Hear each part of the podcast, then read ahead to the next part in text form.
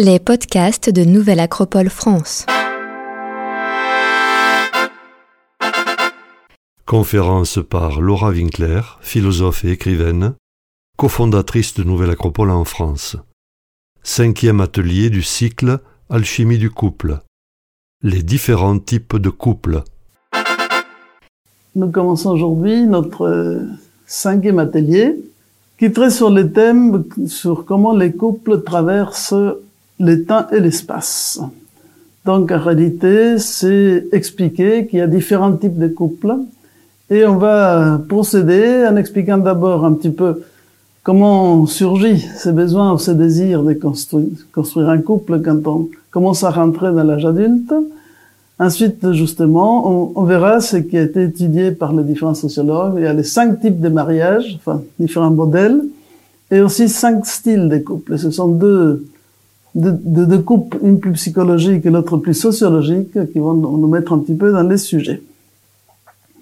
Et ensuite, dans la deuxième partie, ce que je voulais vous présenter, c'est quelques exemples historiques et des personnages connus, disons, de l'art et de l'histoire, qui vont un tout petit peu illustrer les modèles dont on parle. Et on pourrait échanger et voir si vous avez d'autres idées sur ce type de sujet.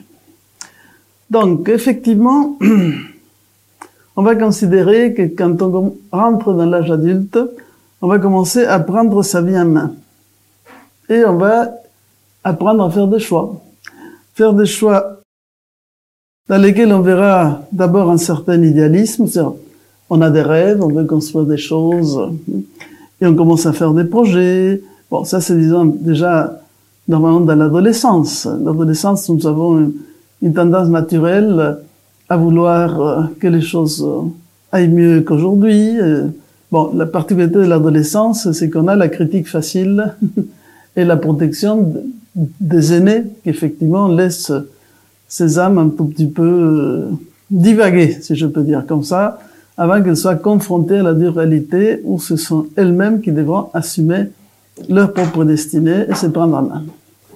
Et je reviens au fait qu'on est en train d'expliquer que quand on entre dans l'âge adulte, eh bien, il va falloir faire des choix et sortir d'une sorte d'idéalisme léger, opportuniste, rêveur, à se dire, voilà, on va passer de la formule qui dit « 1000 chemins s'ouvrent à nos pieds », au fait que parmi ces 1000, il va falloir choisir un. Et marcher. En plus, il ne faut plus rêver, mais marcher sur ces sentiers. Avec tout ce que cela va impliquer, des choses bien faites, d'autres moins bien faites, des expériences variées. Mais c'est certain que c'est à partir de ce moment-là que l'on va chercher plusieurs choses. En général, on va chercher un partenaire, on va chercher à avoir des croyances fortes. On dira, chacun cherchera à trouver l'image de Dieu ou de quelque chose à laquelle croire, hein, et qui va signifier quelque chose de valable. Chercher l'essence de sa vie et réaliser ses rêves. Aujourd'hui, le thème du sens de la vie est très accentué, puisque on se rend compte que notre société, qui avait un certain nombre de valeurs traditionnelles, y compris les thèmes du travail, je ne vais pas rentrer dans les détails, c'est pas mon sujet d'aujourd'hui, eh bien, il y a beaucoup de remises en cause, qui en partie sont juste dans le sens de chercher quelque chose qui permet un accomplissement plus complet de l'être humain. Donc, s'il y a une certaine maturité, la personne va pouvoir analyser avec objectivité ses aptitudes, ses besoins, les circonstances, et va donc pouvoir clarifier les valeurs auxquelles elle s'attache et construire son identité, sa vie à partir de là. Actuellement, on connaît assez bien les développements, disons, psychologiques à travers les âges de la vie. Et on dit que si de 20 à 30 ans, on cherche plutôt une réalisation personnelle, à partir de la trentaine, donc de 30 à 40, on va découvrir la responsabilité et l'engagement.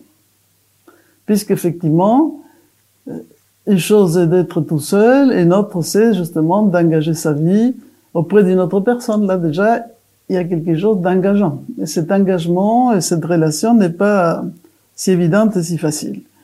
Et devenir responsable, c'est poursuivre des objectifs à long terme, résoudre les problèmes du quotidien en même temps. Donc la personne responsable en même temps garder la vision, puisque c'est le propre de l'être humain d'être dans une quête d'amélioration et de progrès constant.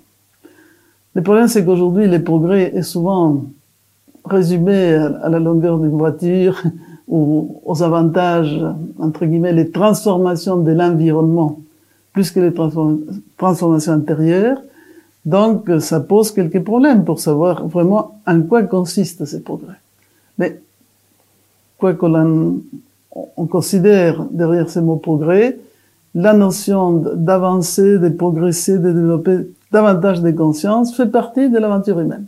Nous sommes constitués comme ça, à la différence, disons, des petits chats, ou des grands lions, ou des girafes, ou des éléphants, enfin, ou peu importe les espèces minérales, végétales, animales, qui poursuivent leur évolution tranquille, un peu conditionnée par leur espèce. L'être humain se sent toujours inachevé. Il veut toujours être plus que ce qu'il était avant. Ça, c'est, entre guillemets, ce qui nous donne, pour nous, heureusement, une dimension philosophique. Il y a un besoin de transcendance. Mais en tant qu'il y a ce besoin de transcendance, cette vision de ne pas perdre de vue des objectifs à réaliser, il y a le sens de réalité. Et c'est ça un petit peu le propre de l'adulte, c'est comment on marie toutes ces belles choses qu'on voudrait faire avec les contingences et les situations du moment auxquelles il faut s'adapter. Et en même temps, on commence à devenir responsable des autres, que ce soit sur le plan social, au niveau professionnel, ou sur le plan familial. Donc, cet adulte, pendant un moment, va utiliser ses moyens pour développer son intégration sociale, donc faire sa carrière, etc., travailler par rapport à toutes les demandes, entre guillemets, les critères qui sont souvent un peu extérieurs, mais en même temps, ou progressivement, il va également s'interroger sur sa véritable identité, donc à la quête d'identité qui va apparaître. Elle était au début, ensuite justement, on rentre dans la vie active, on la met un peu en sourdine, mais elle est toujours là. Je ne sais pas si vous vous rappelez, quand je vous ai parlé sur les besoins de Maslow, hein, dans un des autres exposés, on avait présenté, dans la zone de la quête du bonheur, les 7 besoins. Donc, ils vont depuis les besoins plutôt physiologiques, biologiques, de sécurité, d'affection, d'autonomie, pour trouver un petit peu sa place. Justement, là, on commence à affirmer son identité. Et en même temps, des besoins de réalisation intérieure. Une quête de ce qui est juste, ce qui est beau, ce qui est bon. Donc, il y a quand même un être, disons, à l'intérieur de nous-mêmes qui ne va pas se contenter simplement d'avoir telle place ou telle étiquette. Donc, tout ça amène à développer une réflexion personnelle qui ira au-delà de l'opinion publique, d'être toujours d'accord avec ce que les autres peuvent penser, à commencer à développer son identité. Donc, quand est-ce qu'il va s'éveiller ce désir de construire un couple? Eh bien, dans la mesure où on développe son sens d'identité, son identité propre, elle s'affirme, on peut envisager justement d'élargir son horizon et de faire fusionner son identité avec celle de quelqu'un d'autre. Si sa propre identité n'est pas mise en place, n'est-ce pas, enfin, si on n'est pas très sûr de soi, on ne sait pas qui on est, etc., ça va conduire à un non-engagement, par peur de mettre son identité en péril. Donc il y a des gens qui se replient sur eux-mêmes et ça amène un isolement, un repli sur soi, une situation aussi inconfortable et qui, dans certains cas, est vécue un petit peu comme un manque. Pour pouvoir réaliser cette aventure, disons, de construire les couples, il faut pouvoir être prêt à prendre des risques que l'on va associer avec un mot que j'aime bien, qui est assumer la vulnérabilité. Parce que dans une relation proche et intime, on sera vu tel qu'on est. Donc, on peut plus se cacher derrière les apparences ou les phares. Donc, ça mène à la quête d'une relation authentique, où on n'a pas peur de se dévoiler et pouvoir construire quelque chose ensemble. C'est en apprenant à répondre aux exigences souvent conflictuelles de l'intimité-rivalité, que les jeunes adultes développent un sens moral. Et on arrive là à un point intéressant. qui est la notion que notre critère pour déterminer si on est devenu suffisamment adulte, donc capable d'être responsable, c'est développer son sens moral. La maturité morale demande que l'adulte soit capable de chercher à dégager des principes moraux abstraits en jeu dans les différentes situations. C'est-à-dire savoir faire des choix par rapport à des principes philosophiques. Qu'est-ce que je considère bien ou juste? Est-ce que je suis en mesure d'agir selon ces critères? Et effectivement, on va constater dans la vie qu'il y a beaucoup de fois où les choses ne sont pas si faciles. Faire des choix, parfois les critères, disons, pour aller dans une direction ou l'autre, se pèsent difficilement.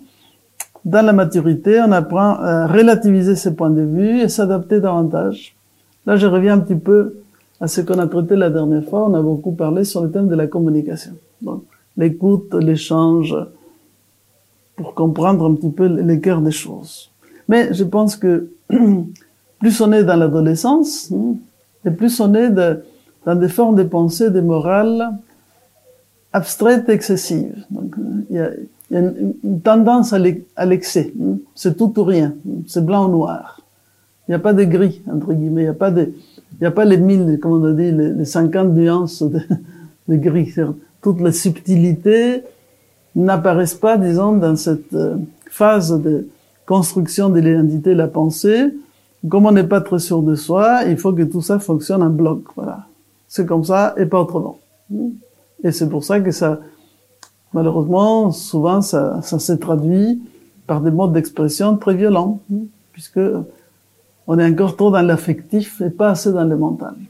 Et quand on apprend à vivre davantage et comprendre que bon, effectivement, l'être humain n'est pas parfait, mais qu'en même temps, il faut respecter des valeurs tout en étant humain, bon, on commence à développer une certaine souplesse. Et c'est intéressant. C'est un signe de maturité. Alors, quand apparaît le désir de paternité, qui sera une conséquence, n'est-ce pas, de cette construction d'un couple, dont nous disons que, en quelque sorte, pour qu'il soit basé sur les bons fondements, il demande que ce soit des personnes un petit peu responsables qui construisent cette relation, qui soient capables d'être à l'écoute, d'intégrer cette relation à l'autre, parce qu'ils ont déjà développé une identité suffisamment forte pour ne pas avoir peur de se perdre dans l'autre. Et à un moment donné, va apparaître le désir de paternité.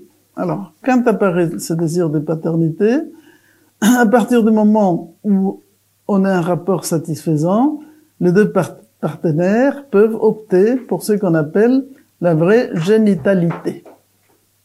La vraie génitalité.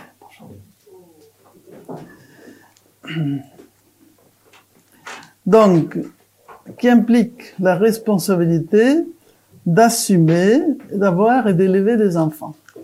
Alors, on ne fait pas qu'avoir des enfants, on les élève. Donc, pour en faire quoi?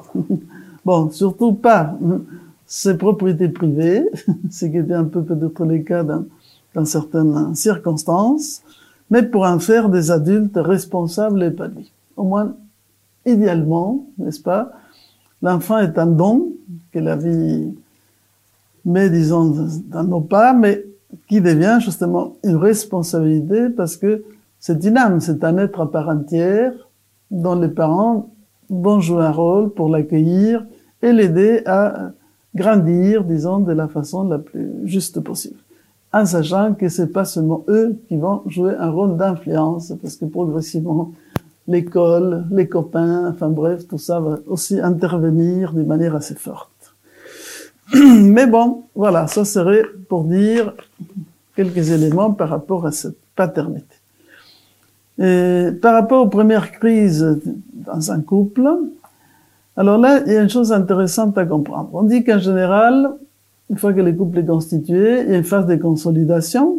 Disons, au bout de 7 ans, entre guillemets, ce sont des périodes de 7 ans. Je pourrais expliquer ça par l'astrologie, mais je vais pas le faire.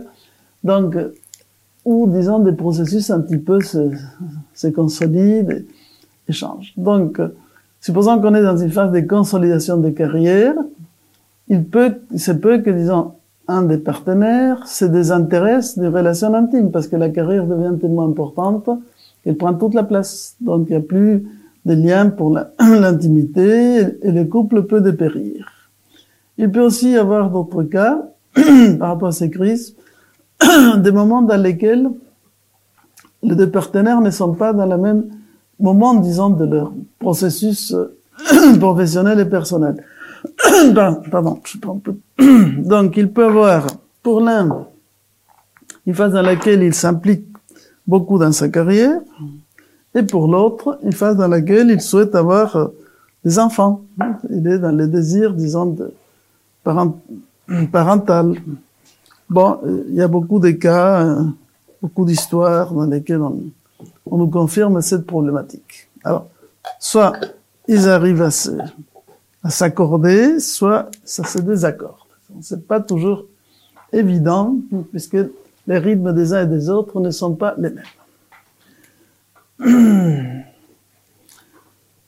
Alors, il arrive un moment dans lequel ces couples vont un petit peu se réorienter, et ça va se produire au milieu de l'âge adulte, entre 26 et 40 ans.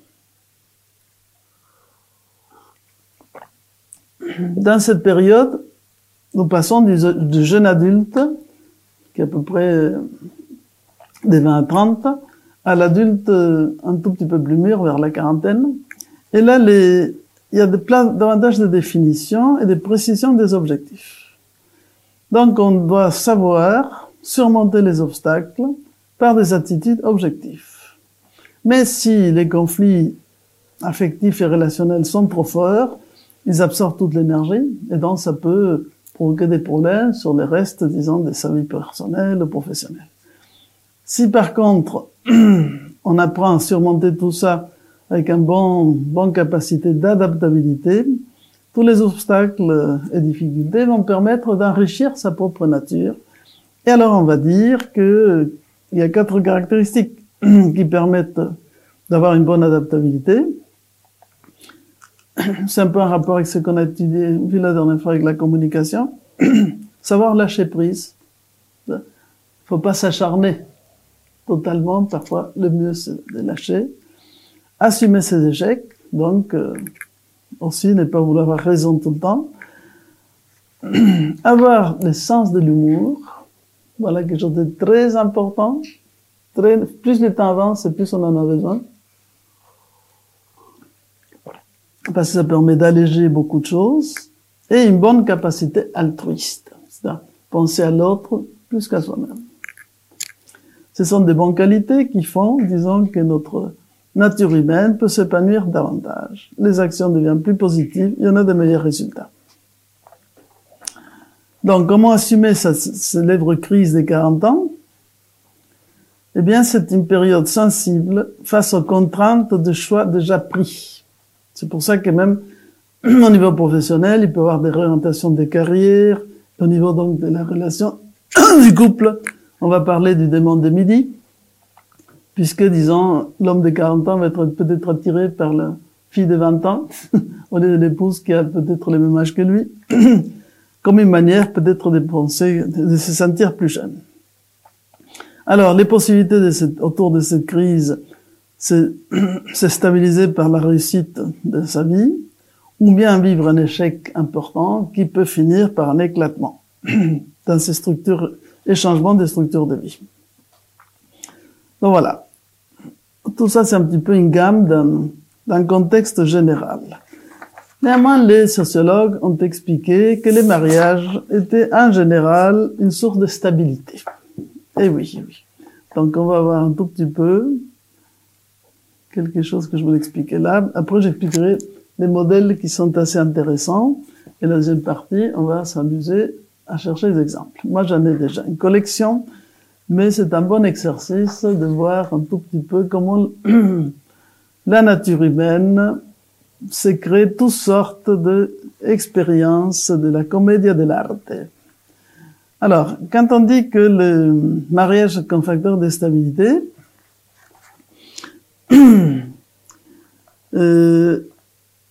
on dit en général que la plupart des gens décident de se marier ou rester célibataires au début de l'âge adulte Comme j'avais expliqué au départ, je parle pas seulement du mariage, je parle de toute forme, disons, d'union, puisqu'on s'est rendu compte que bien que les mariages officiels ont diminué, les nombres d'unions restent les mêmes. On dit que les époux ont tendance à avoir des antécédents comparables, les mariages les plus susceptibles de réussir, quand les conjoints sont dans la vingtaine avancée ou plus, issus de la même classe sociale, pratiquent la même religion, se connaissent depuis longtemps et ne sont pas contraints à se marier par une grossesse imprévue. On a constaté que les mariages qui durent le plus sont ceux dont l'âge des deux conjoints est assez proche. Mais ce sont des études de sociologues. Mais sur une planète mondialisée métissée, on trouve de nos jours davantage de diversité dans les unions. Comme l'exprime avec humour et autodérision la comédie « Qu'est-ce qu'on a fait au bon Dieu ?» Je ne sais pas si vous vous rappelez, c'est qu'il y a eu beaucoup de succès, à tel point qu'ils ont fait un deuxième numéro et un deuxième film sur les mêmes idées, où, je vous rappelle, un couple de la haute bourgeoisie provinciale voit ses filles épouser successivement un musulman, un juif, un chinois, jusqu'à ce que la cadette s'unisse avec un catholique, mais d'origine africaine. Donc c'était vraiment un petit tableau des sociétés, mais très bien mené, avec beaucoup de sens de l'humour, justement. Et on dit justement que les gens évoluent émotionnellement et socialement durant les mariages et se disent plus satisfaits de leur vie que les personnes célibataires, divorcées ou veuves. Alors, ce qui est important, c'est qu'il y a un bon équilibre entre les partenaires et c'est ça qui rend, disons, plus heureux. Il ne faut pas être dans une relation de dépendance, soumission, etc. Quand il y a une part qui domine sur l'autre, eh bien, les bateaux tanguent un peu, donc on va essayer un peu à retrouver une certaine forme d'équilibre. Au fur et à mesure que l'intensité, l'insécurité, la nouveauté de l'amour-passion s'estompent, l'amour, s'il persiste, se transforme en camaraderie. Les personnes qui vivent cette sorte d'amitié amoureuse prennent plaisir à être ensemble, s'engagent tous les deux dans un avenir commun et se témoignent mutuellement confiance et loyauté. Voilà, ça c'est pourquoi on explique qu'effectivement cette relation peut être enrichissante. Alors maintenant, je vous propose de travailler sur ce que j'ai mis dans les tableaux et qui fait partie de ces chapitres qu'on est en train d'étudier. Donc, on a essayé d'observer quel profil pouvaient prendre les différents types, disons, d'union, ou de mariage. Alors, on va parler des 5 types de mariage, et après, dans une vision plus sociologique, les 5 styles de couple. Ça recoupe un peu, mais c'est une approche un petit peu différente. Donc, dans les 5 types de mariage, on trouve d'abord ce qu'on va appeler les mariages conflictuels. Comme le nom l'indique, c'est « je t'aime, moi non plus ». Donc, c'est un type de couple dans lequel, des gens de nature très différentes sont pris, justement, attirés par la différence. Ça va donner l'amour-passion, disons, très fort. Et qui, naturellement, vont avoir tendance à laisser exploser leurs différences, leurs petits conflits, pour après se réconcilier. Donc, c'est une sorte de relation un peu explosive. Mais ils doivent trouver un certain plaisir à passer par cet état de bagarre, disons, et réconciliation. J'ai connu quelques cas, et bon, et on verra un exemple que je vous donnerai au niveau de l'histoire, des gens qui sont arrivés à vivre, vieux comme couple, vous voyez, mais dans cette logique. Cette logique d'espèce de confrontation stimulante. C'est une sorte... Bon, comme j'aime aussi l'astrologie, je pense que selon les signes et les natures, il y a des choses qui fonctionnent plus, avec un peu plus de feu, moteur explosion, que d'autres qui sont plutôt des lacs tranquilles. Donc, comme la nature humaine est très variée, on peut constater que tout le monde n'a pas besoin, on ne fonctionne pas de la même manière. Donc, en tout cas, je l'écris, les mariages conflictuels sévissent au gré des querelles et des plaintes perpétuelles. Les besoins des conflits et des tensions semblent cimenter les couples, qui durent souvent toute une vie, transformés en vaste champ de bataille. Mais la force d'union semble être plus forte que la force de séparation. Après, on a les cas du mariage routinier. Bon, les mariages routiniers, comme le nom l'indique, Au début, il y a un petit moment, disons, de frisson, de passion. C'est pour ça qu'il y a l'attraction. Ils vont donc s'unir. Et ces premiers moments resteront dans le souvenir. La jolie photo, entre guillemets, comme on dit souvent, de la femme mariée avec sa belle robe. Alors ça, je vais étudier, quand on parlera la prochaine fois sur les archétypes féminins et masculins, et anima animus, on verra que justement, parfois la femme dira que le jour du mariage est le plus beau de sa vie. Et la robe des mariés est quelque chose d'extraordinaire, parce qu'elle a une, comment dirais-je, une rémémoration de l'image d'une princesse. C'est un instant royal. C'est une robe normalement qu'on ne met qu'une seule fois, et plus elle est belle, et extraordinaire, et disons plus... Elle porte une dimension symbolique très puissante. Après, la réalité peut être autre chose. Mais justement, comme on a besoin du rêve, c'est important. Donc, dans les mariages routiniers,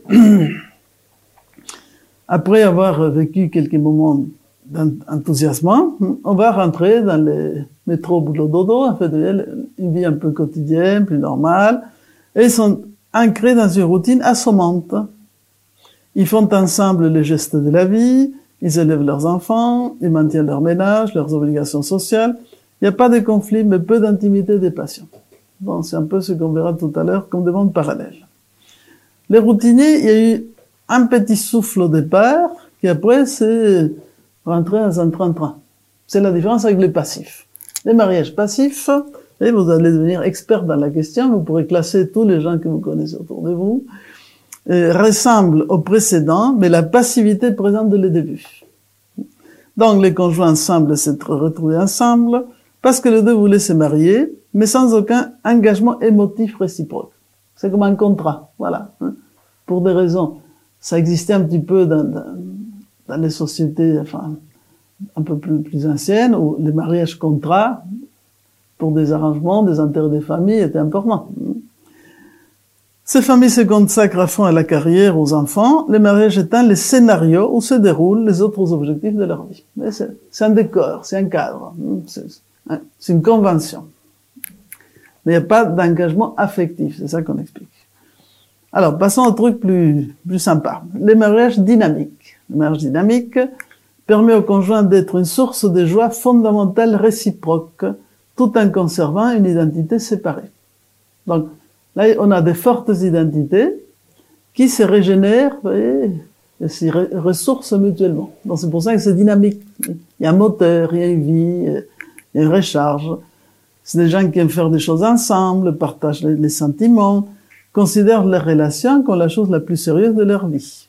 Lorsqu'il y a un conflit, ils portent sur un point important et la tendance est à les résoudre rapidement. Donc, on s'éternise pas dans les conflits, parce que des frictions, des conflits, ça c'est inévitable dans la vie. Mais si ce qui unit est plus important que ce qui sépare, on saura faire la part des choses et revenir à l'essentiel. Bon, mariage dynamique. Et la dernière catégorie, il y a ce qu'on appelle les mariages total. Alors là c'est carrément la puissance, vous voyez, on n'est plus dans l'addition, on est dans une élevée à la puissance. Donc, il ressemble au précédent, mais témoigne d'une plus grande intensité. La réciprocité du couple domine toute la vie des partenaires et leur existence même semble fusionner. Mari et femme partagent tous les aspects de leur existence et ne connaissent que peu de sujets de tension. Donc voilà, là on est vraiment...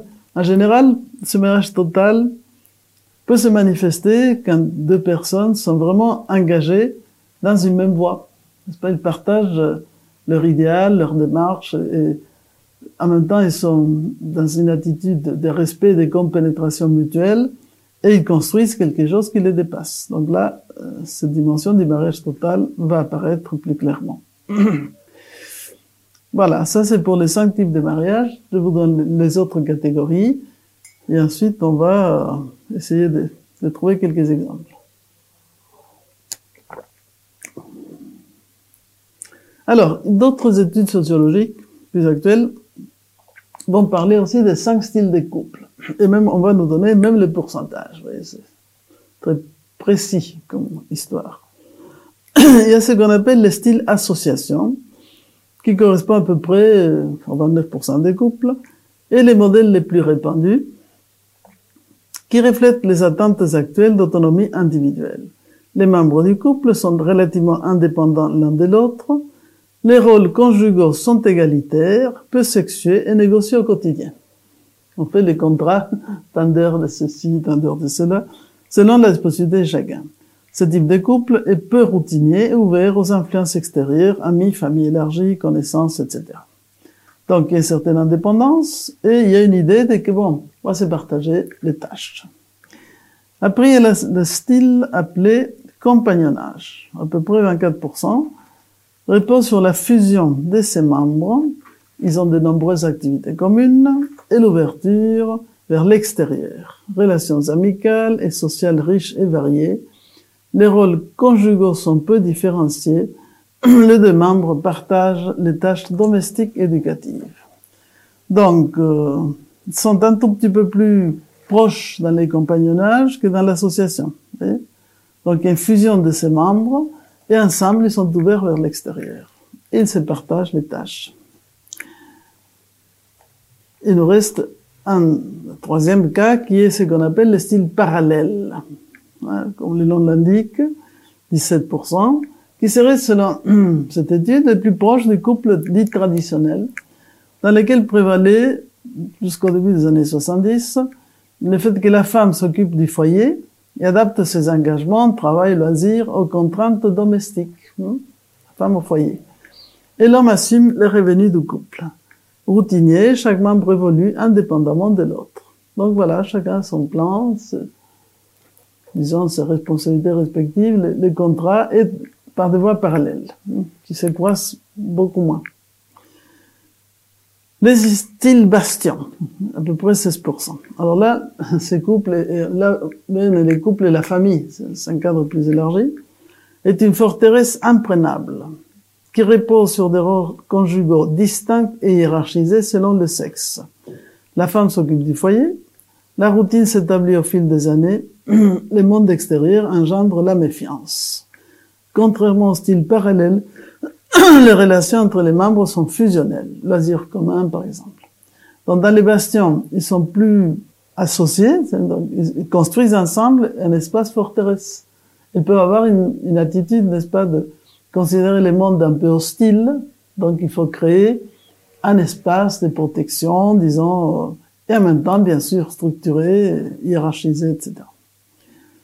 Quant au style cocon, 15%, c'est un profil émergent qui se fonde sur la fusion des membres et un repli relatif sur la vie familiale.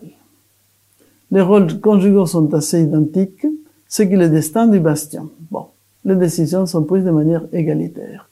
Donc, dans le style cocon, la différence, ils sont très fusionnés et en même temps, justement, ça reprend le modèle de l'association dans le sens que tout le monde partage les tâches, les missions. Voilà, ça c'est une classification. Moi j'aime bien le premier qui est plus le profil psychologique, mais celui-là ça nous donne une petite idée de vision plus sociale. Alors, effectivement les couples, ça peut fonctionner ou pas, et quand ça fonctionne pas, on peut aller au divorce.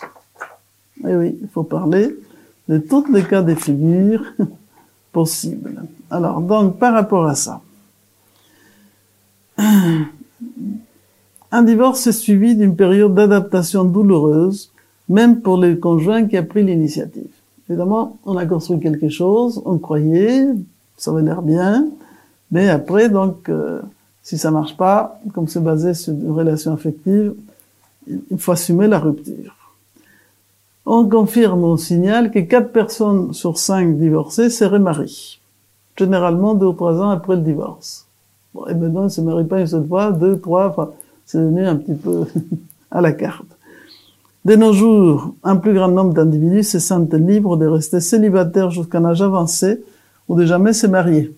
Oui, c'est vrai que l'institution du mariage a changé d'une époque dans laquelle c'était vraiment une obligation sociale très importante, justement, qui répondait plus à ces modèles d'association, disons, de parallèles, etc., ou passifs qu'on a vu tout à l'heure comme modèle, parce que ça faisait partie du contrat. Et l'affect ou l'amour dans les mariages n'était pas obligatoire.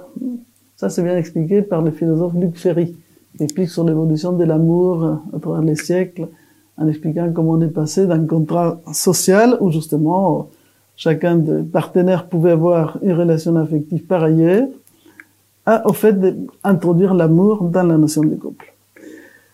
Et même arriver au fait de dire, voilà, si quelqu'un est célibataire, c'est pas montrer du doigt comme quelque chose de...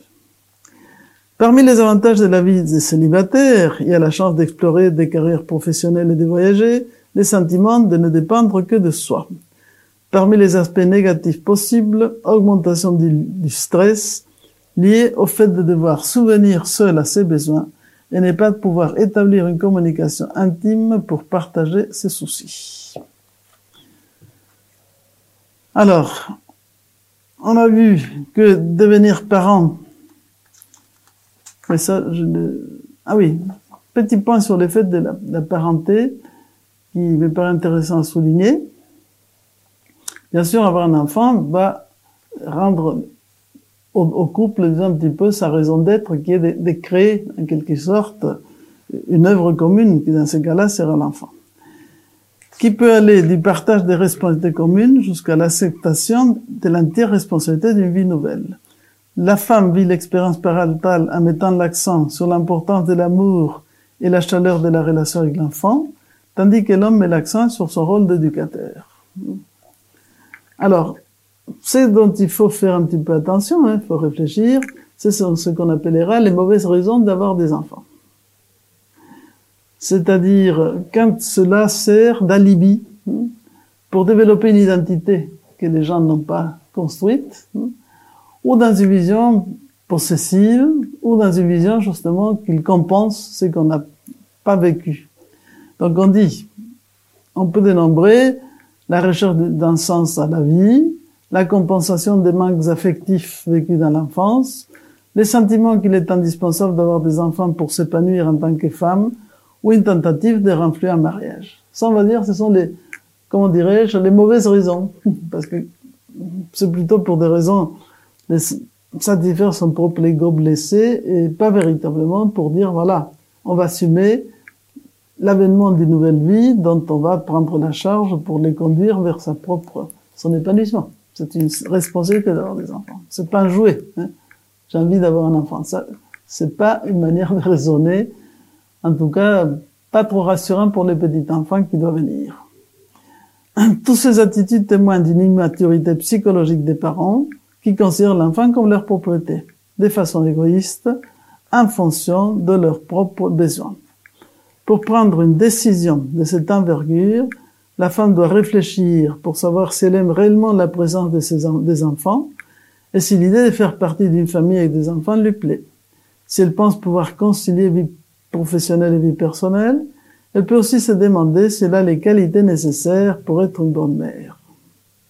L'enfant enrichit les parents en leur apportant des expériences nouvelles, mais il implique une forte responsabilité et une charge importante à assumer, non seulement pour satisfaire ses besoins matériels, mais aussi pour l'aider à mûrir et à s'épanouir pleinement comme un être humain autonome et indépendant. Voilà.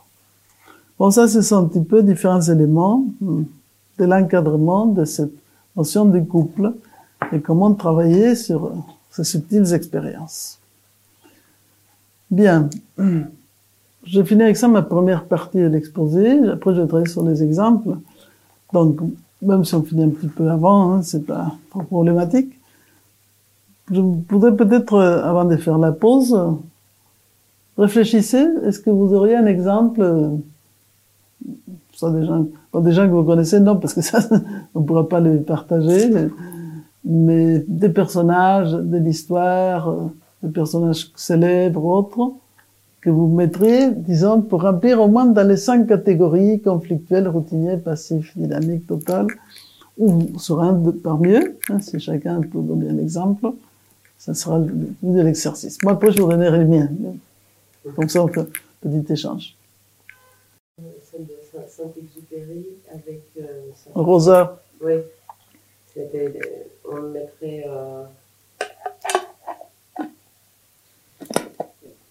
Dans Il y a un côté dynamique quand même. Oui, il y a un côté dynamique, c'est très bien.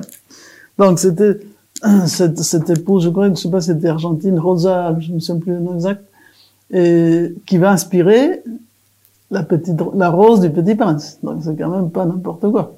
Et effectivement, il avait un sentiment très profond, inspiré pour elle et aussi. Et donc justement, oui, je pense qu'on peut le situer dans les cadres dynamiques. Et même, il y a un côté très idéal, puisque cette rose dont il fallait qu'il s'occupe, n'est-ce pas?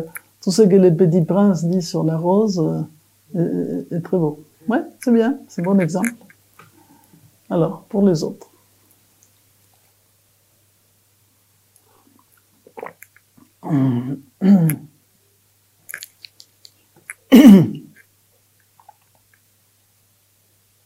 Ça peut être un personnage de la littérature, en fait. Pardon ? Ou de films. Ou de films, bien sûr. Littérature, film, réalité, histoire, il y a des personnages historiques aussi intéressants.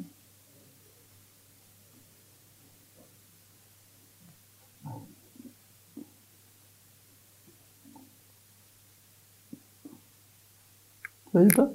Oui. J'ai récemment vu le film La femme de Tchaïkovski. Ah oui. Pour le coup, c'est très conflictuel en fait. Oui, c'est vrai, exact. Donc on peut les situer dans les conflictuels. C'était en même temps, disons, pardon, un peu association, dans le sens que c'était un contrat, puisqu'on savait bien que lui, il n'aimait pas trop sa femme, mais elle, elle l'aimait énormément. Donc à partir de là, ça donnait une relation de type conflictuel très fort. Oui, oui, très bien, il faut le placer là. Vous avez entendu parler des mariages. Il y a un film qui vient de paraître sur le mariage de Tchaïkovski, La femme de Tchaïkovski, je s'appelle. Un film russe, c'est très bien.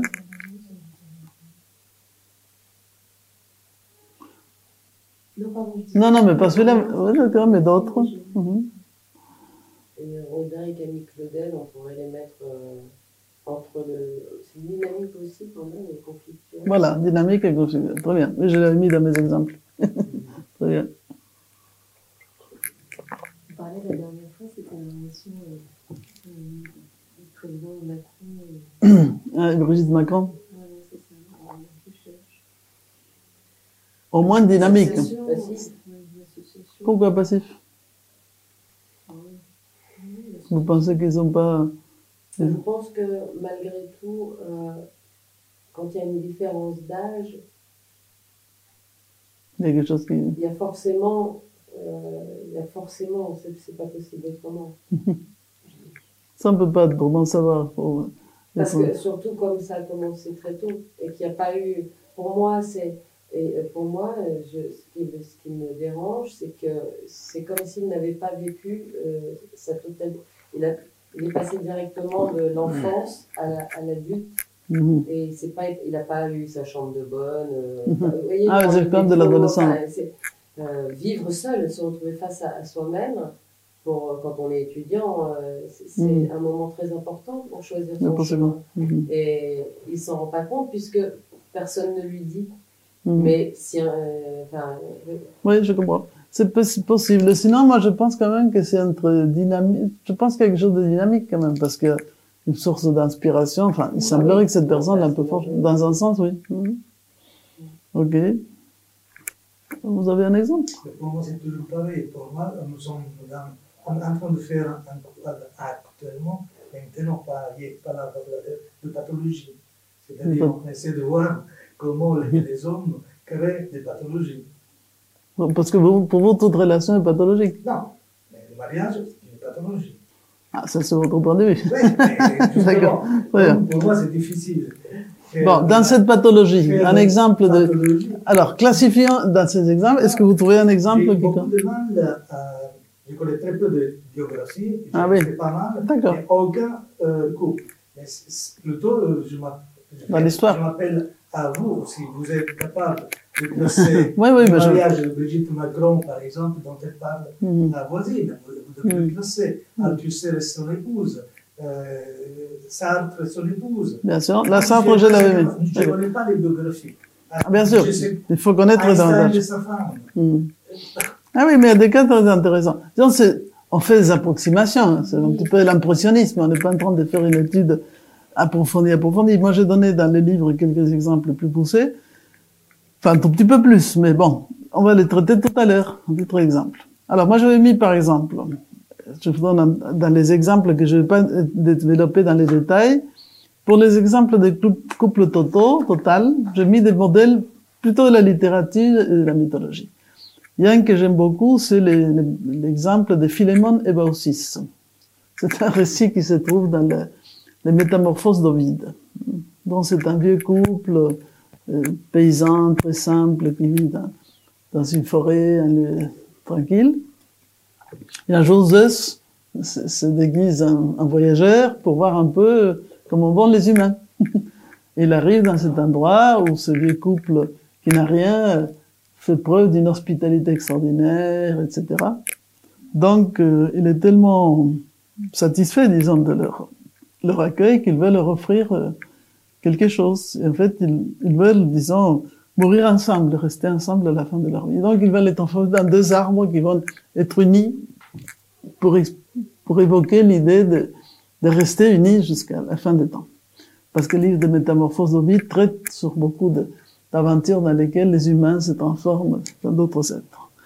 Après, il y a les cas d'Orphée et Eurydice, dans les mythes. Vous vous rappelez qu'Orphée épouse une belle nymphe qui s'appelle Eurydice, et le jour du mariage, elle est piquée par un serpent, elle meurt, donc elle descend dans les enfers, et comme Orphée, c'est le merveilleux poète qui enchantait tous les êtres, il va calmer le cerbère, il descend dans l'enfer, il enchante même Hadès et Perséphone, qui finissent par accepter qu'Eurydice puisse sortir du monde des morts, ce qui est une exception extraordinaire, sauf évidemment par la réincarnation, mais ça c'est notre histoire. Donc alors, ils sortent, et tout le monde connaît cet épisode, puisque au moment la condition c'est que Orphée ne se retourne pas pour regarder son épouse tant qu'ils ne sont pas sortis jusqu'à la lumière du jour. Et quand il donne le dernier pas et les premiers rayons apparaissent, il est tellement enchanté qu'il se retourne, mais c'est trop tôt.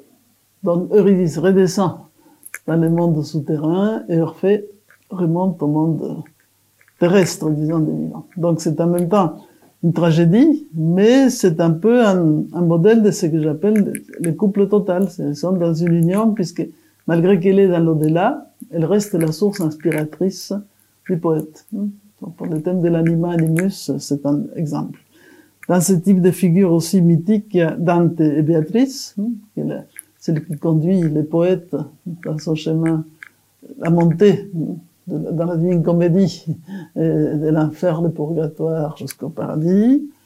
Tristan et Isolde, c'est une autre belle histoire, incroyable, la fin, et d'ailleurs la musique de Wagner, la fin des dernières parties, disons, il y a cette union dans la mort de Tristan et Isolde. Bon, c'est un peu dramatique les histoires, mais c'est quand même intéressant. Et Roméo et Juliette. Donc en fait, on est dans des cas des patients où il y a toujours cette relation entre le visible et l'invisible, entre la vie et la mort.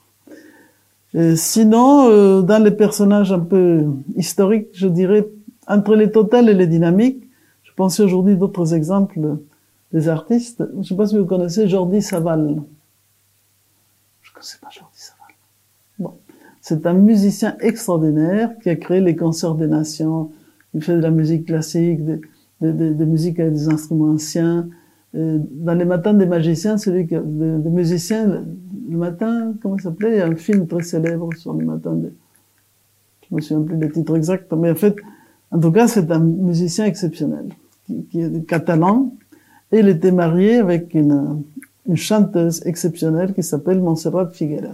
Là, elle est décédée récemment, mais les deux, ils avaient une fusion à travers la musique qui était extraordinaire. Donc là, pour moi, c'est les modèles et vivant, je ne suis plus dans Orphée Eurydice, des gens qui étaient vraiment tout à fait unis à travers l'art qu'ils sublimaient. Donc si vous entendez parler, si vous allez voir par YouTube, Jordi Savall et Montserrat Figueres, vous verrez qu'il y a des choses merveilleuses dans cette musique. Nous avons aussi Jean Lennon et Yoko qui étaient étudiants. Oui, aussi, tout à fait. Mais je ne connais pas la bibliothèque, je ne suis pas dans le... C'est pas grave. Pour l'instant, nous sommes à peine, on va pas passer un examen, donc on est juste dans les touches, les petites touches. Vous avez fait dans la liste, oui. Vous nous avez proposé de vous donner des exemples de couple. Ouais. Ah, mais bon, vous avez fait une autre liste d'amours historiques qui ont duré, on n'a même pas existé. Ouais. Quand Béatrice n'a pas existé. Bien sûr, pour ça je dis que je pouvais prendre dans différents modèles. Bah, comme ça, on peut s'aimer pendant 15 minutes. C'est pas le fait. Pas de problème. Non, mais effectivement, on peut ajouter John Lennon et Joko, qui était aussi un autre cas un petit peu fusionnel. Et aujourd'hui, j'ai pensé aussi à Madeleine Renaud et Jean-Louis Barrault. Vous savez, vous connaissez les gens du théâtre, les formidables acteurs, n'est-ce pas? Alors, je suis allé chercher un YouTube et il y a un petit extrait du moment où ils se sont rencontrés. Alors, c'est très, très tendre une histoire, parce que lui, c'était une sorte de... Elle était déjà à la Comédie Française, c'était une grande actrice, etc. Et lui, il habitait dans un coin un peu très bohème avec d'autres copains. En fait, il allait se baigner, se laver dans une douche, les douches publiques, etc. On parle des années 36, vraiment, c'était les Paris un peu bohème, hein, vraiment, c'était raisonnablement incroyable.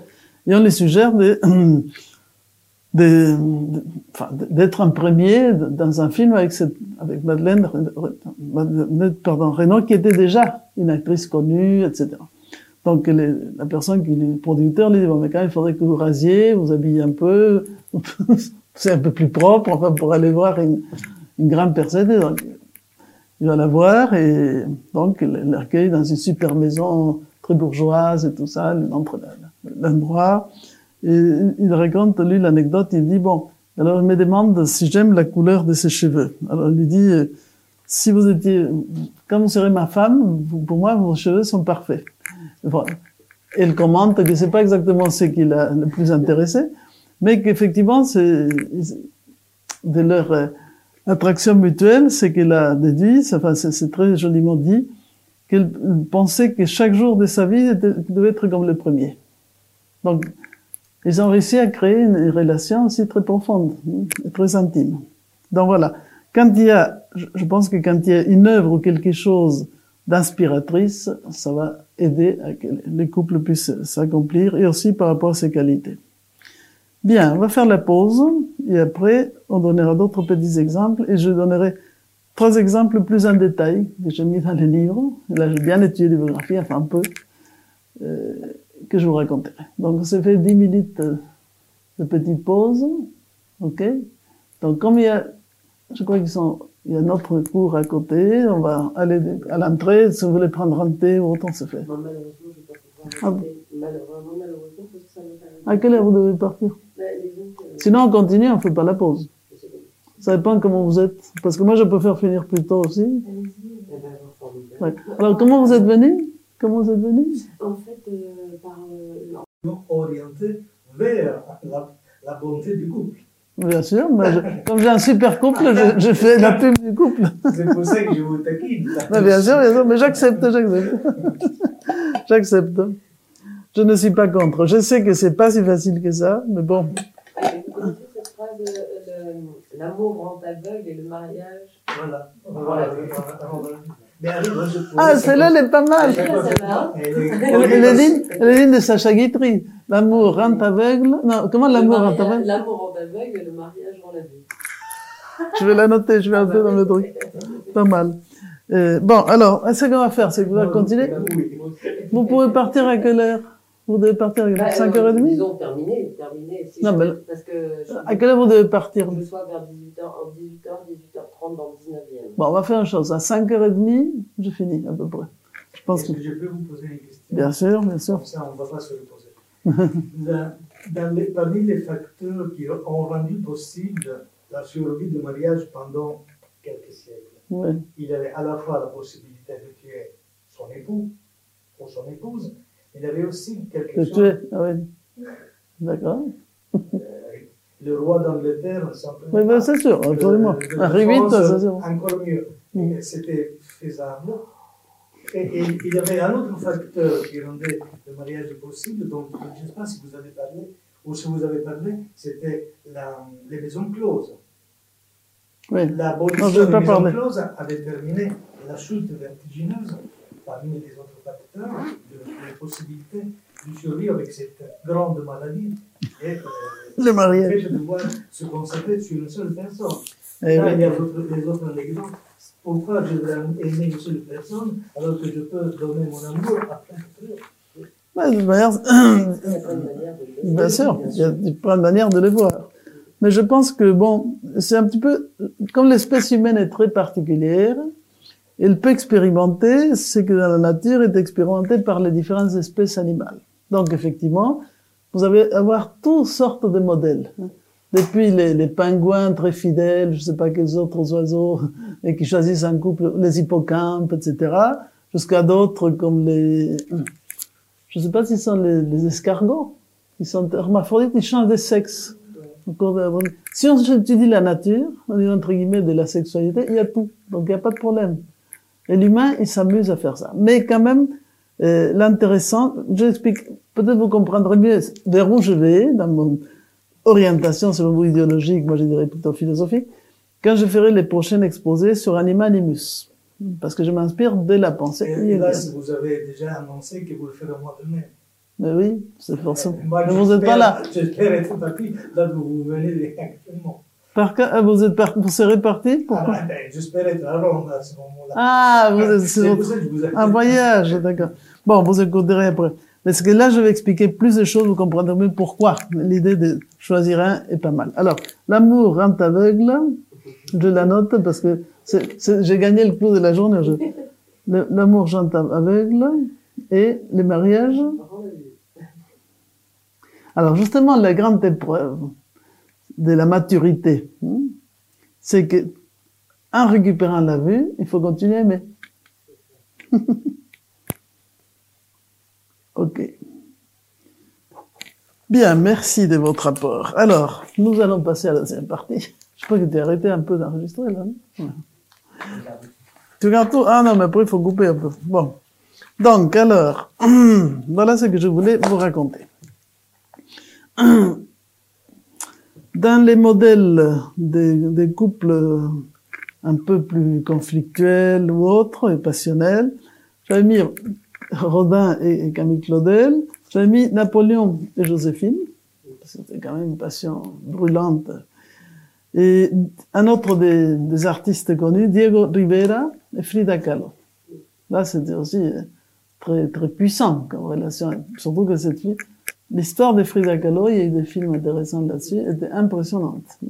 Une personne au niveau de la santé qui avait eu des accidents, enfin, vous savez, un accident terrible avec à l'époque c'était un tramway, donc il avait écrasé toute la colonne, elle est restée couchée énormément de temps, elle peignait quand même. C'était un personnage très inspiré, très spécial. Enfin, il dégageait une puissance, je ne sais pas si vous voyez de qui on parle, non? Frida Kahlo, la peintre mexicaine. Et Diego Rivera, c'était aussi la vedette, entre guillemets, de l'époque. Bon, dans les couples dynamiques, j'ai pensé, alors évidemment, pour revenir aux familles royales qui s'assassinent pas tout le temps, il y a les cas de la reine Victoria et le prince Albert, dans lesquels, effectivement, elle a énormément aimé son mari. Et ils ont eu 12 enfants. Enfin, donc, ça n'a pas empêché d'être la reine. Mais quand même, au niveau de la relation, disons, couple et mère, c'était très intéressant. Et la garder après son état de veuvage, tout le reste de sa vie. Il y a des très bons films actuellement sur la reine Victoria. Et les cas d'Elisabeth II et les princes Philippe aussi. Là, vous avez quand même deux cas dans cette dynastie anglaise, où la notion du couple était au moins dynamique, si c'était pas total, dynamique, je dirais. Parce que les princes Philippe n'étaient pas toujours très contents d'être seulement les princes. Enfin, il y a plein d'histoires intéressantes. La série de Crown, dans les premières parties, est très instructive pour comprendre comment la princesse s'est construite, mais quand même, elle était tombée amoureuse de ce garçon quand il était presque rien. Un prince, disons, d'une famille grecque en exil, donc c'était pas vraiment le parti parfait. Au départ, elle pensait pas qu'elle allait être la reine. Donc, en fait, ce sont deux destins qui ont suivi des aventures incroyables. Mais dans sa nature, son caractère et le style anglais, elle a souvent expliqué qu'il a beaucoup apporté. Parce qu'il avait un bon sens de l'humour. Je pensais aussi à Jean-Paul Sartre et Beauvoir avec un type de relation très libre, disons, en fait, tout associé. Mais bon. Abélard et Héloïse, là aussi c'était une passion très forte, qui n'a pas fini très bien, mais bon. Mais je le citais plutôt dans les côté un petit peu dynamique. Dans le livre, je parle aussi pour voir un petit peu l'exemple de différents styles d'amour et relations. Le vieux film « Autant n'importe le vent », avec un côté passionnel d'un personnage, l'autre plus paisible, bon. Mais ce sont toujours les épreuves de comment on travaille avec cet univers, disons, de sentiments. Et alors, quels sont les exemples que je voulais vous raconter plus en détail? J'ai mis 3 exemples. Amour-passion, avec Elizabeth Taylor et Richard Burton. C'est amusant parce que ça se retrouve dans les films de Cléopâtre, avec la grande passion de Cléopâtre Marc-Antoine. Parce que ce personnage de Cléopâtre est aussi, entre guillemets, un personnage de cinéma. Là, vous êtes dans un personnage historique, mais dans une vie absolument incroyable. D'abord, avec sa relation avec César, et ensuite avec Marc-Antoine, et tout ce que cet amour-passion va déchaîner, et qui va réapparaître chez ces 2 acteurs quand ils se retrouvent pour faire le film. Ils ont fait aussi le film La Mégère Polinoise. Absolument. Et qui traduisait bien l'aspect passion conflictuel, parce que c'est un couple extrêmement conflictuel, avec tous les débordements, bien sûr, drogue, alcool, etc. Bon, dans les climats, entre guillemets, hollywoodiens, n'est pas très bon par rapport à ça, mais voilà ce que j'ai trouvé d'instructif, parce qu'il faut toujours apprendre de tout ce qu'on peut, n'est-ce pas? Soyons positifs, soyons positifs. Donc, alors, bien, se sont mariés 2 ou 3 fois. Mariés, divorcés, remariés, enfin, offert des bijoux extrêmement riches.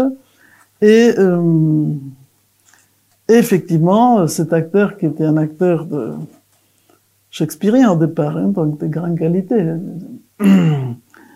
d'envoyer des lettres d'amour où il explique que tu es sans doute la meilleure actrice du monde, ce qui combiné à ta beauté extraordinaire te rend unique. Donc en fait, il est en admiration et adoration devant cette femme. Donc on est en fait sur Mars et Vénus. Je suis dans l'archétype Mars-Vénus, très attiré, disons, d'une manière passionnelle, l'un par l'autre. Ils s'aiment, se disputent pour des broutilles, se réconcilient, se disputent à nouveau. Bon, bref, je rentre pas dans les détails, mais leur amour leur donne aussi l'inspiration et la joie. Et alors on dit, les plus grands bonheurs, dit Richard, le reconnaît, ont été avec cette fille Elisabeth. Elle a fait de moi, alors ça c'est curieux mais c'est intéressant, elle a fait de moi un homme moral, mais pas snob. Elle est une maîtresse follement excitante, elle est timide et pleine d'esprit, elle est dupe des personnes, elle est une actrice brillante, elle est belle au-delà des rêves de la pornographie. Elle peut être arrogante et volontaire, elle est douce et aimante, et elle-même. En plus de tout, elle-même. C'est très tendre, n'est-ce pas? Mais ce qui est intéressant, c'est qu'il explique qu'elle a fait de lui un être moral. Donc elle apportait pas seulement, disons, les charmes, disons, sexuels. Bon, ensuite, ils se sont divorcés, remariés, et à un moment donné, il s'est marié à la fin avec une autre fille. Elle lui demande de ne pas le faire, mais en fait, il s'est marié et il meurt un mois après le mariage, d'une hémorragie cérébrale. Et la fille dira, Elisabeth Taylor, « J'aurais épousé Richard une 3e fois. » Dans ce milieu de Hollywood, après le destin tragique des grands stars en quête d'amour et de dignité, comme Marilyn Monroe, parce que là, c'est un autre cas. Mais là, c'est plus... c'est pas dans les couples qu'il va se réaliser, mais elle cherche son identité. C'est une personne qui cherchait profondément son identité. Là, c'est étudié plus par rapport à l'archétype Aphrodite, dont elle voulait un peu se détacher, parce qu'elle est trop prise par cet archétype, tout en voulant être une personne qui soit reconnue par le fait qu'elle peut aussi penser, réfléchir, et pas simplement être belle. C'est très problématique. Bon, après, quand j'écris les livres en 2005, il y avait d'autres couples plus jeunes, plus équilibrés, mais tous les exemples que je viens, entre-temps, se sont divorcés. Donc, évidemment, ça va dans les sens de notre critique, évidemment. Ça résiste pas. Ça résiste pas. L'amour, je crois, ça a été déterminé pour des raisons que vous n'avez pas évoquées. Nous avons parlé le mois dernier problèmes économiques. Une fois allé chez le notaire, les animaux n'ont pas de notaire. Non, c'est sûr. Les êtres humains, ils ont trouver cette chose fantastique. De faire des contrats. Mais pourquoi vous ne me parlez pas de Socrate et de sa épouse? Oui, Bien sûr, je pourrais vous parler de Socrate et son type. Je pourrais vous parler... Qu'est-ce que vous voulez que je vous dise? Alors, je les classe. Alors, c'est dynamique. Dynamique. Parce que Socrate, c'est pas seulement... Ça aurait été conflictuel, mais comme lui, il était philosophe, c'était plutôt dynamique. Donc, peut-être que la dame se plaignait un peu des coutumes de ce monsieur qui passait son temps à philosopher, parler avec tout le monde. Mais comme lui, ça lui formait le caractère, il les prenait tout à fait bien. Donc, c'était un couple dynamique. Il avait même des enfants, il était responsable. Il y a ce point de vue qui éclaire énormément mon regard sur la période de... Voilà. D'accord. D'ailleurs, il y avait un livre excellent. C'est pour ça qu'il s'est suicidé. Heureux, c'est ça, oui. Non, ça n'a rien à voir. Je ne crois pas. Ça, c'est votre intervention. On va faire une nouvelle écriture de l'histoire. Bien. Après, je voulais vous parler sur Salvador Dali et Gala. Ça, c'est un cas, en termes de couple, très intéressant. Évidemment, là, je l'ai mis comme exemple de l'amour total. Vous connaissez un petit peu l'histoire d'Dali et Gala. Donc, ils se rencontrent par l'intermédiaire de Paul Éluard, qui était l'époux à l'époque de Gala, quand ils sont dans la plage de Figueres, enfin, là, où habitait Dali, qui était 10 ans plus jeune que Gala. Mais quand ils se trouvent sur cette plage, c'est le coup de foudre instantané. Et on dit justement que lui, il déclare que les moments les plus expériences, plus passionnants de sa vie, est cette rencontre avec celle qui va devenir sa femme. Et il dira que lors de cette rencontre, il lui dit « Mon petit, nous n'allons plus nous quitter ». Ce qui fut le cas. Donc alors là, c'est le type foudroyant. Faites comme. Dali dira, ça c'est très connu, « Élément sang, mon oxygène, l'ange de l'équilibre ». Ou encore « Elle est ma gravida, celle qui avance, ma victoire, ma femme, elle me guérit. Grâce à la puissance indomptable et insondable de son amour, dont la profondeur des pensées et l'adresse pratique des passeurs les plus ambitieuses méthodes psychanalytiques. » Bon, tout ça, c'est les écritures un peu tordues, n'est-ce pas?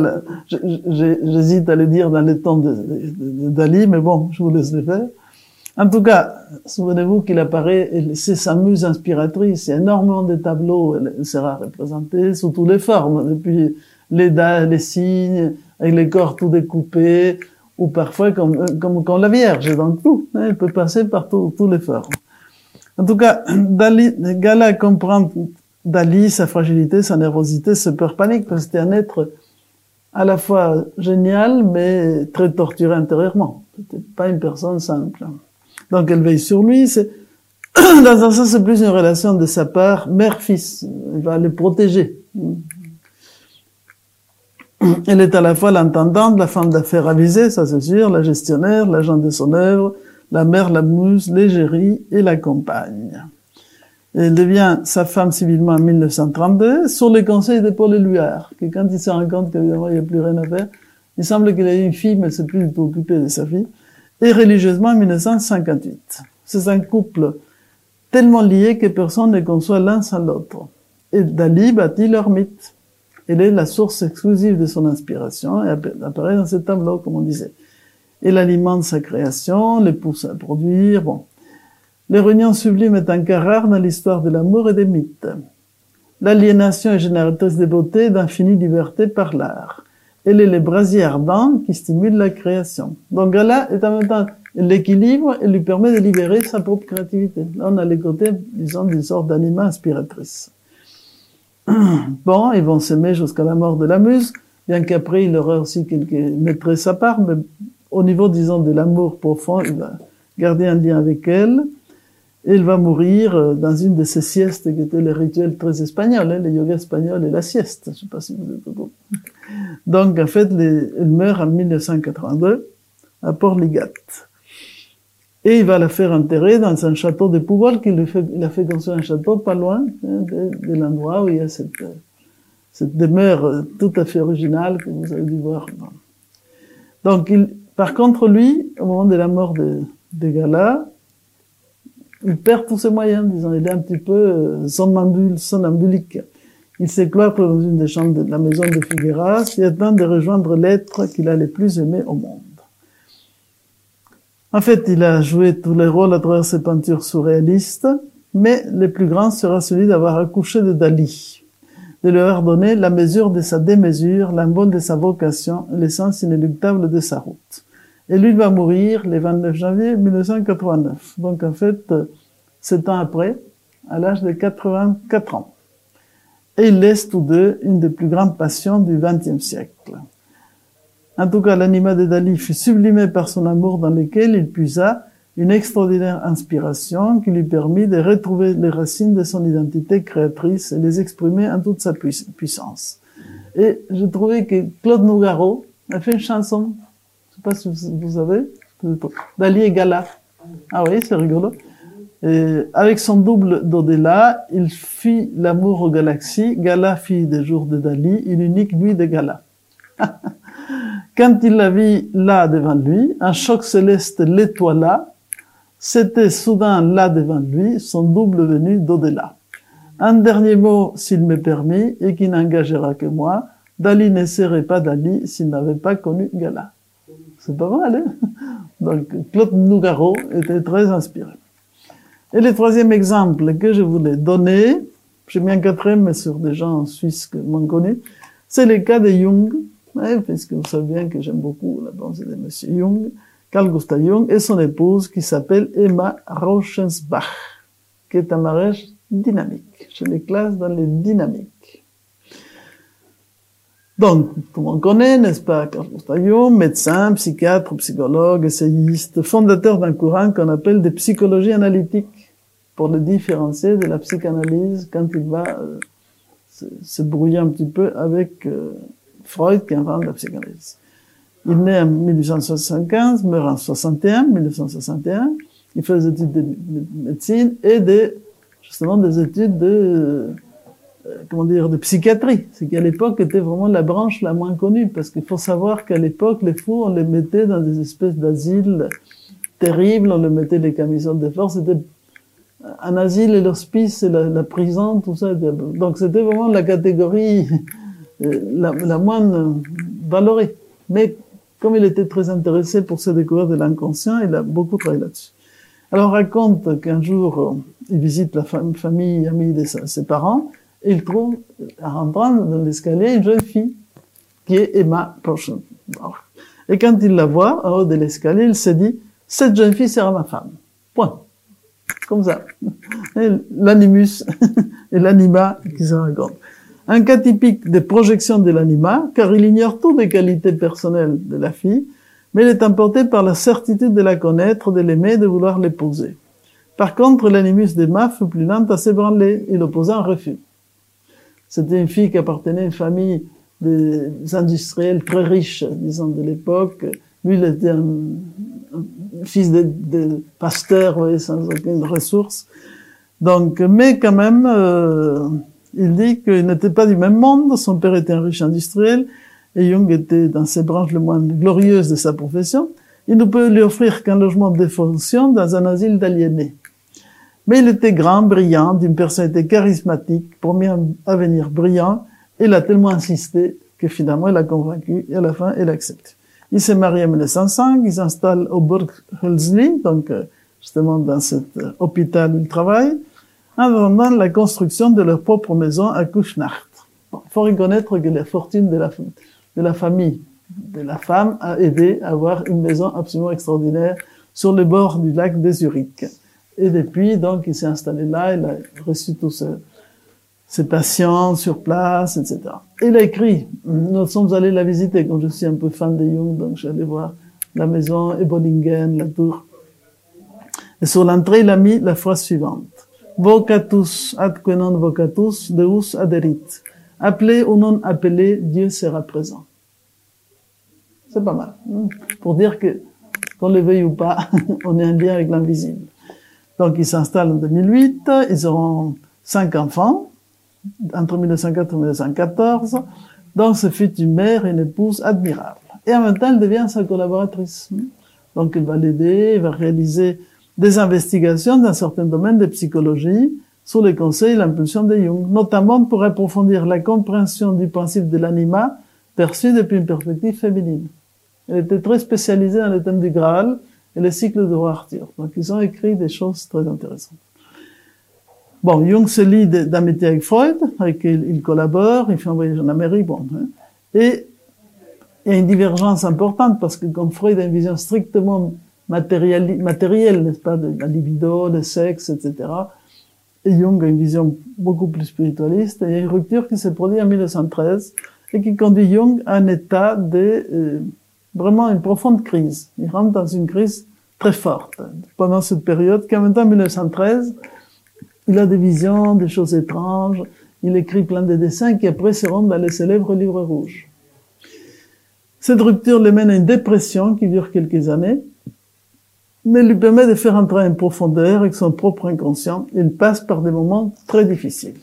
Alors, attention, parce que là vient la subtilité, la complexité de cette histoire. Pendant cette période, il ne trouve pas en Emma une figure de son anima qu'il nomme Salomé, mais il la trouve dans Toni Wolff, une jeune femme qui deviendra aussi sa collaboratrice et compagne de route, ou pour employer un terme alchimique, sa soror mystica. Donc il y a une troisième personne qui va intervenir dans le couple. Vous en avez parlé. Oui, c'est ça. Et là, par contre, je pense que c'est des gens qui s'imposent. Elle joue un rôle irremplaçable au moment où Jung eut l'impression de devenir fou. Donc en fait, elle va l'aider, à tel point que justement, Emma, que l'épouse, va considérer que c'est tout à fait correct, enfin, disons que c'était utile pour lui. Donc, elle va pas être affectée par cette... Là, on serait en fait... Donc, elle dira, Jung les aimait toutes les deux. Emma Jung avait déclaré qu'il donnait autant à l'une que l'autre et confie en ami. Voilà ce qu'il disait Emma Jung. Je serai toujours reconnaissante à Toni d'avoir fait pour mon mari ce qui ni moi ni personne d'autre n'aurait pu faire pour lui en ces heures critiques. Toni porta tous les poids de la projection de son anima, bon, jusqu'à ce qu'il puisse incarner ce féminin en lui. Donc, il aida à ce processus d'individuation. Emma restera toute sa vie son ancre, son appui, sa source terrestre de stabilité. À partir de 1922, Jung construit à Bollingen, au bord du lac, une simple demeure qui devient sa tour. Un endroit où il n'y a pas de courant, il n'y a rien, il n'y a pas d'électricité, c'est une espèce de tour un peu ancienne. Et là, il va se ressourcer, écrire ses textes, s'inspirer. Il va avec sa famille aussi. Sur le seuil, il fit graver, bon, une inscription. Dans ce lieu sans aucun confort, il prenait contact avec les sources de son être, et c'était le refuge de son âme. Et vers la fin de sa vie, donc il y avait une bâtisse avec une tour, et il construit une deuxième tour, qui avait un lien secret avec les morts. Et il l'achève en 1955. Toni Wolff meurt en 1952, et Emma en 1955. Et il y a une pierre tombale, enfin, une pierre, enfin, c'est pas, il n'y a pas la tombe, mais il y a quelque chose consacré à cette femme. Et voilà ce lien profond à la fin. 2 jours avant la mort d'Emma, alors qu'elle sombrait dans les comas, Jung reçut une illumination qui ne pouvait venir que d'elle. En un éclair, elle a fait la lumière sur un mystère aux racines séculaires qui était incarné chez elle et avait exercé sur ma vie une influence immense et à une insondable profondeur. Elle eut une mort royale et sans souffrance. Et peu de temps après, il lui apparaît un rêve, parce que vous savez que Jung et les rêves, il avait gardé la mémoire de ses rêves depuis l'enfance, toute sa vie, sa propre évolution psychologique, travaillait en rapport avec les rêves. Et regardez ce qu'il dit. Elle portait la plus belle robe de sa vie. Son visage paisible reflétait une expression de connaissance et de savoir au-delà du brouillard des affects. Ces visages résumaient leurs 35 années de mariage. L'amour d'Emma pour Jung fut un coup terrible, car elle avait été pour lui une aide inappréciable et constante. Elle l'avait défendu lors de ses démêlés avec Freud, supporté et pardonné ses infidélités conjugales. Elle avait été dans son travail une assistante incomparable. Cette mort le laissa anéanti. Le choc que j'éprouvais est si fort que je ne peux plus ni me concentrer, ni retrouver ma capacité à m'exprimer. Donc il va rester un temps dans cet état un peu de deuil, vous voyez, assez profond. Il disait qu'il demeurait au contact d'Emma dans les silences audibles, un sentiment ineffable de proximité au-delà de la mort. Mais comme il n'était pas seul, parce qu'il y avait une personne, une sorte d'intendante, que la propre épouse avait choisie pour l'accompagner quand elle avait commencé à être malade, jusqu'à la fin de ses jours, il était accompagné de cette personne, de ses enfants, Elle meurt tranquillement le 6 juin 1961, près des siens. Il affronte son trépas les yeux ouverts. Un de ses amis disait que 2 jours avant sa mort, il était déjà dans un pays lointain où il devait voir des choses merveilleuses car il souriait et semblait heureux. Un de ses derniers rêves, c'est quand il lui apparaît « Ça y est, le Bollingen céleste est fini, ma tour, je peux y aller. » Ce couple était fait de 2 âmes qui marchaient vers leur propre individuation et ont tous se retrouvé pour œuvrer ensemble dans la même direction en apportant leurs expériences pour aider autour d'eux. Au premier abord, l'attitude d'Emma pourrait nous apparaître comme celle d'une épouse loyale et soumise, mais en réalité, elle traduit une grandeur d'âme, car elle était capable d'inclure une situation très particulière dans son couple, par amour et conscience de ce qui est bon pour l'être aimé. C'est donc un mariage dynamique où les 2 partenaires savent s'enrichir et grandir ensemble à travers leurs relations, que nous devons situer également dans les contextes de leur moment historique, bien sûr. Voilà. Avec ça, je finis mon exposé à une heure raisonnable pour que vous puissiez partir en vous remerciant d'avoir ajouté une troisième note. Comme ça, on est 3 + 1, 4, donc c'est très bien. Et bien, voilà ce que je voulais vous expliquer aujourd'hui. C'est un petit peu particulier, mais ça me paraissait utile, pour ça que j'ai mis dans les livres, d'expliquer un petit peu mieux ces différentes modalités, les différents styles qu'il peut prendre les mariages, mais qu'on peut, en quelque sorte, choisir. Pour ça, j'avais une question d'exercice que je mettais dans le livre. Est-ce qu'on peut choisir quel type de mariage on veut construire? Et ça dépend un petit peu de nous-mêmes, de notre capacité d'identité forte et claire, de savoir comment aller dans ce sens. Il y a plein d'autres exemples, mais comme ça, vous avez une petite grille d'interprétation. Merci à vous de votre attention. Et on se retrouve, pour ceux qui seront là, les 4 mai, où j'arrive à la troisième stade de notre travail, sur la dimension symbolique et philosophique. Et on va traiter sur le miroir des psychés et le mystère de l'anima et l'animus.